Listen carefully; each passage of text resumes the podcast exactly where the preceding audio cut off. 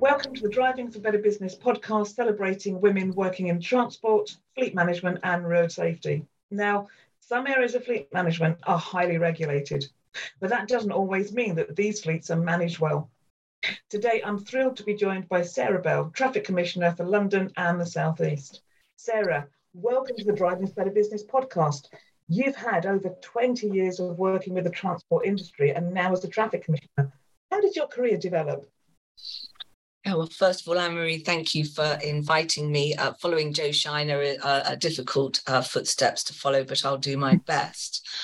Um, my career and developed is probably a, a, a, too sophisticated a word for it. It, uh, it sort of flowed really. So I qualified as a solicitor in 1993 uh, with a regional practice down on the south coast. Stayed with them till uh, 1995, but then I wanted to get into commercial litigation, and there was no post there, so I, I went elsewhere.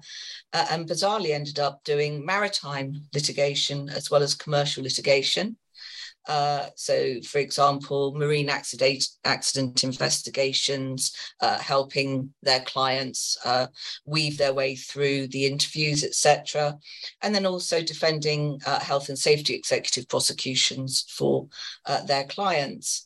And it, so it was regulatory as well as litigation, which was not something that I'd originally sort of signed up to. but then the opportunity came for me to take that back to the firm where I'd originally trained which was lovely because I hadn't actually particularly wanted to leave in the first place. It was just that there wasn't the role that I wanted. Um, and so we developed uh, a wider regulatory practice. Uh, and that is, they already uh, were RHA panel solicitors. Uh, and so I started doing that work with them uh, which uh, so uh, representing operators, transport managers, and drivers before my predecessors as traffic commissioners, and also in the criminal courts. But at the same time, I moved from defending HSE prosecutions, which I'd done at my previous firm, to actually prosecuting as a solicitor agent for uh, the health and safety executive. So I, I, have, as they say, played on both sides of the fence. I'm a prosecutor and a, a defense solicitor by uh, expertise. But then in 2006, I was approached by the recruitment consultants that were in charge of recruiting the new traffic commissioner for the west of England. And they said, Why haven't you applied? And I said, Oh, I didn't know that Philip was retiring, um, which was a big faux pas because he wasn't retiring at all. He was just moving to London in the southeast. Uh, and so that's how I ended up being a traffic commissioner. Fantastic. So your experience, actually, as you say, on both sides of that um, fence, has been quite broad. Um, and you mentioned you you joined um, the West of England as traffic commissioner, and now you're the southeast um, of England traffic commissioner. What are the responsibilities of a traffic commissioner? Um, they are wide and varied. Um, first of all, we, we don't sort out anyone's parking tickets, uh, unfortunately, which is what most people think if they if they don't know uh, about regulation of commercial vehicles. But what we actually do is we regulate the bus, coach, and haulage industry and their vocational drivers. And there's eight traffic commissioners regionally. There's one traffic commissioner for Scotland, Claire Gilmore, one traffic commissioner for Wales, and that's Victoria Davies, and then the other regions. And we look at really commercial vehicle businesses and their drivers, and it is from cradle to grave. So if you want to operate um, one man scaffold business or one lady scaffold business, or you want to be the next Eddie Stobart, you need an operator's license. And that license tells you uh, where you can operate from, how many vehicles you can operate, how many trailers you can operate, and you have to tell us what your safety regime is going to be. Similarly, with vocational drivers, whether it's uh, lorries or whether it's uh, buses and coaches, from your very first prov- provisional right through to retirement, whether you are able to hold that entitlement and whether if you have it you keep it uh, depends on uh, your driving and your approach to safety and we regulate all that as well. Excellent. So your role is not to go searching for the wrongdoing but to arbitrate on allegations when they're reported. How are most inquiries reported? What are the specific tri- triggers So the undertakings on the operator's license are all focused around the roadworthiness of the vehicles and uh, the drivers being safe, because as we know, a lorry in the wrong hands is a lethal weapon. Um, and there are a lot of systems that we expect them to have in place. So obviously the lorries and, and buses and uh, but not buses, the lorries and coaches have their tachographs in. That's not enough. We expect there to be regular downloading within uh, the maximum timescales under the legislation. But not only downloaded, we expect it to be analysed. Have there been driver's hours infringements? Has there been driving off card, i.e., fraud? All that they have to have the systems in place. Likewise, the undertakings in relation to maintenance, they have to tell us how frequently they're going to have their vehicles inspected, how frequently they're going to have their trailers inspected, who is going to be doing those inspections, etc. And so the inquiries flow from the success or failures of those systems. And most of the reports we receive are from DVSA, Driver and Vehicle Standards Agency. Uh, I sort of refer to them as the Department for Transport's uh, commercial vehicle enforcement officers, uh, and also, but less so, the police. Uh, with the police, it depends more on the traffic area. Some have more commercial vehicle police units than others.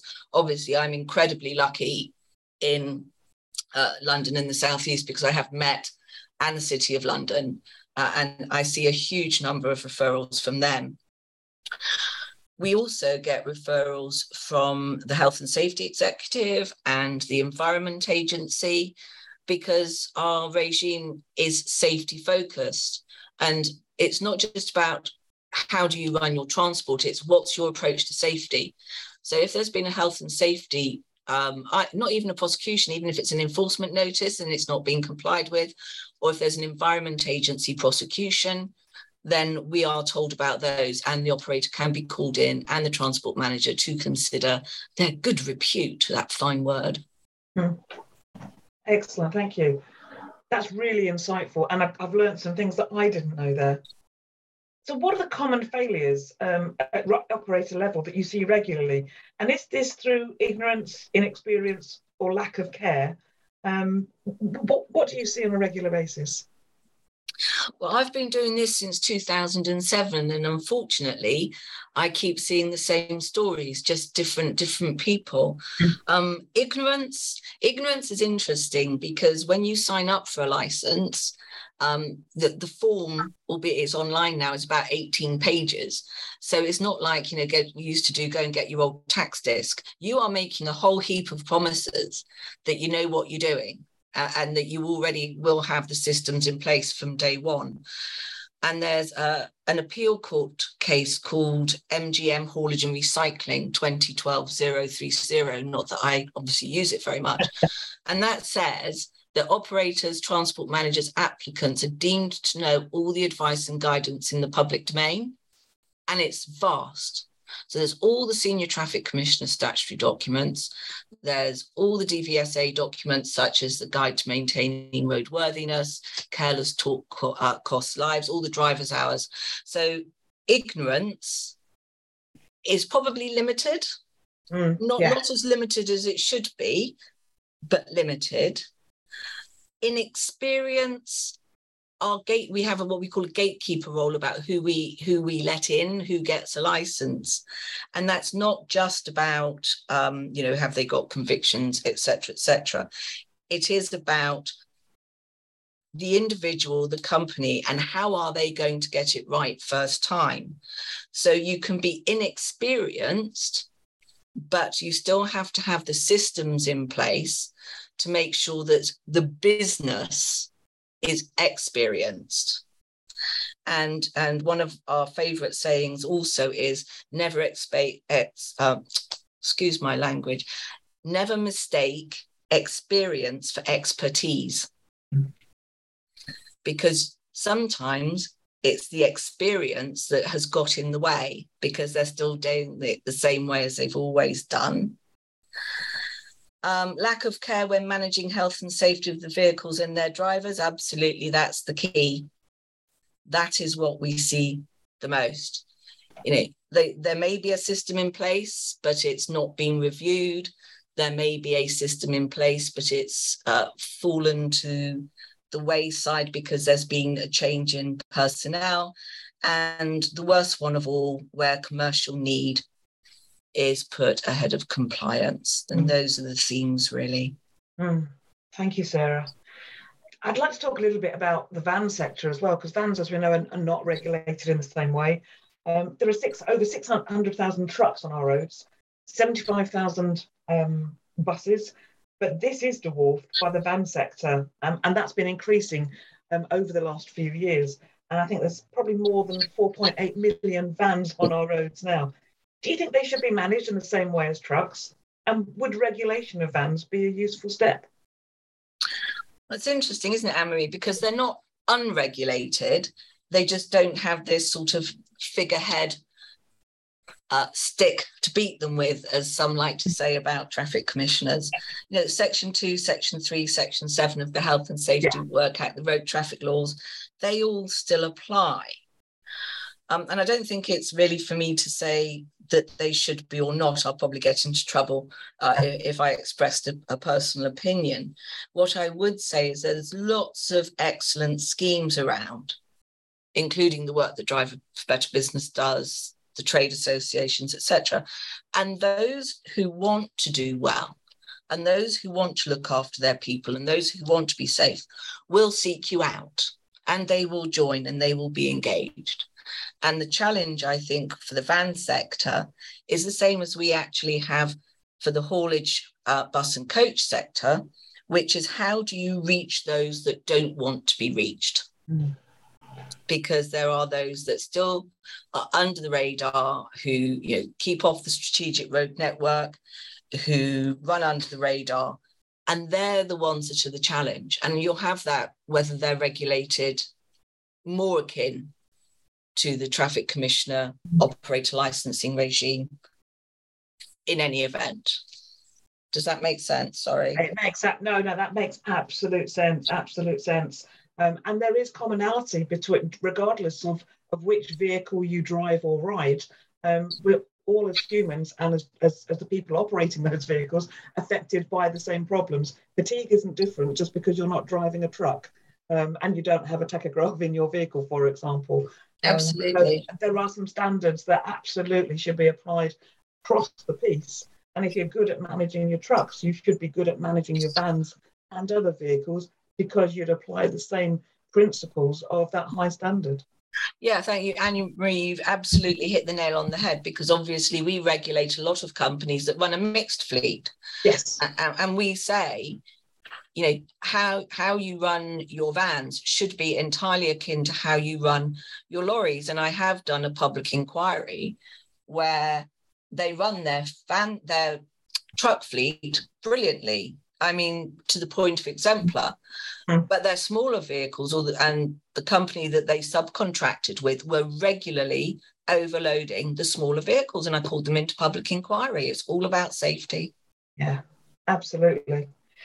Traffic commissioners actually work really closely with enforcement agencies. I think you've mentioned um, DVSA, um, and most recently um, contributed to the road policing review. How has this collaboration um, improved safety on our roads?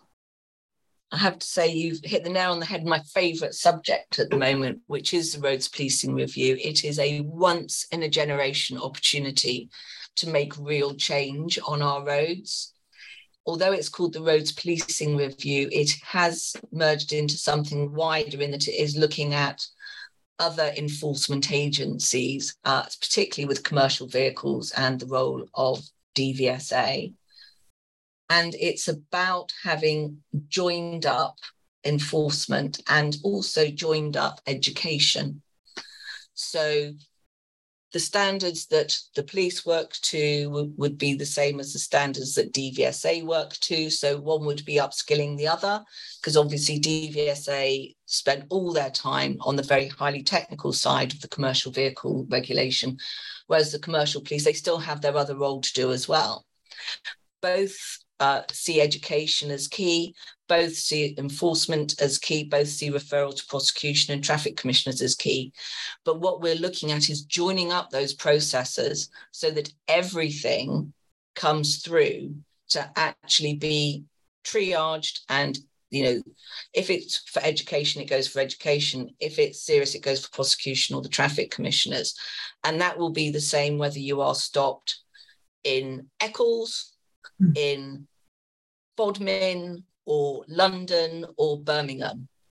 It will be one rule book one uniformity of approach and it will i hope raise awareness both roadside and online, that there is only one way to run your business or to drive your own car, and that is as an exemplar, because you will be found out. That's that's what I hope. I think it's a real opportunity. You know, we have 44 police forces so 44 different ways that I might receive information. A lot of them don't even know what who a traffic commissioner is. You know, I don't want um, vehicles being stopped and it being dealt with at the roadside with the driver and left at that, because very often it is not the driver that is the problem. And there was a, a stat a few years ago, and, and it came through a Highways England collaboration piece you know, the police had done 30,000 stops and issued 31,000 prohibitions. And I said, that's brilliant. That's absolutely fantastic. That's what we want. I said, but what happened next? Was there follow up with the operator in the appropriate case, etc., etc.? This whole roads policing review is looking at that, and it's and everybody's involved, and and I just love it. It's really exciting that's really useful to know because I think as, as a program, Driving for Better Business would love to follow up on that work and actually do a big communication piece around that so people are aware and they do know. Um, at the end of the day, we don't want people to fail. We want we want operators to be good and to be understanding what they need to do um, and to be able to take action to remedy um, stuff that goes wrong for them. Um, so my final question, actually, Sarah, is, is a very simple one what does a good operator look like for you? Uh, if I could bottle that up, I'd be a million. um, it's not about the nuts and bolts, forgive the pun. I think from what I have seen before I was a traffic commissioner, advising companies and, and their staff, really it is trite, but the culture of the organization comes from its leadership.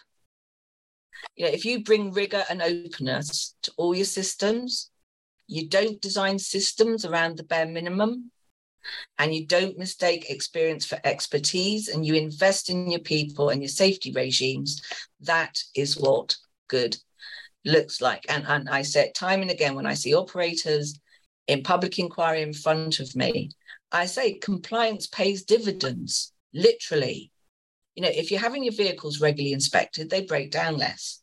If you invest in your people and you check on them, not just, you know, nine to five, but you look at how do they present at work before they even start. You know, do they look well? Do they look concerned? Do they look tired? You should have systems all around that. If you look after your people, you look after your wagons, it will pay. Sarah, that's brilliant a lovely way to end this podcast. Thank you so much for joining us. No, thank you for inviting me. I've, I've really enjoyed it, Emily. It's always a pleasure to talk to you. Thanks, Sarah. And if you'd like more information um, on Sarah's interview and the links that we mentioned um, in the course of our conversation, visit drivingforbetterbusiness.com.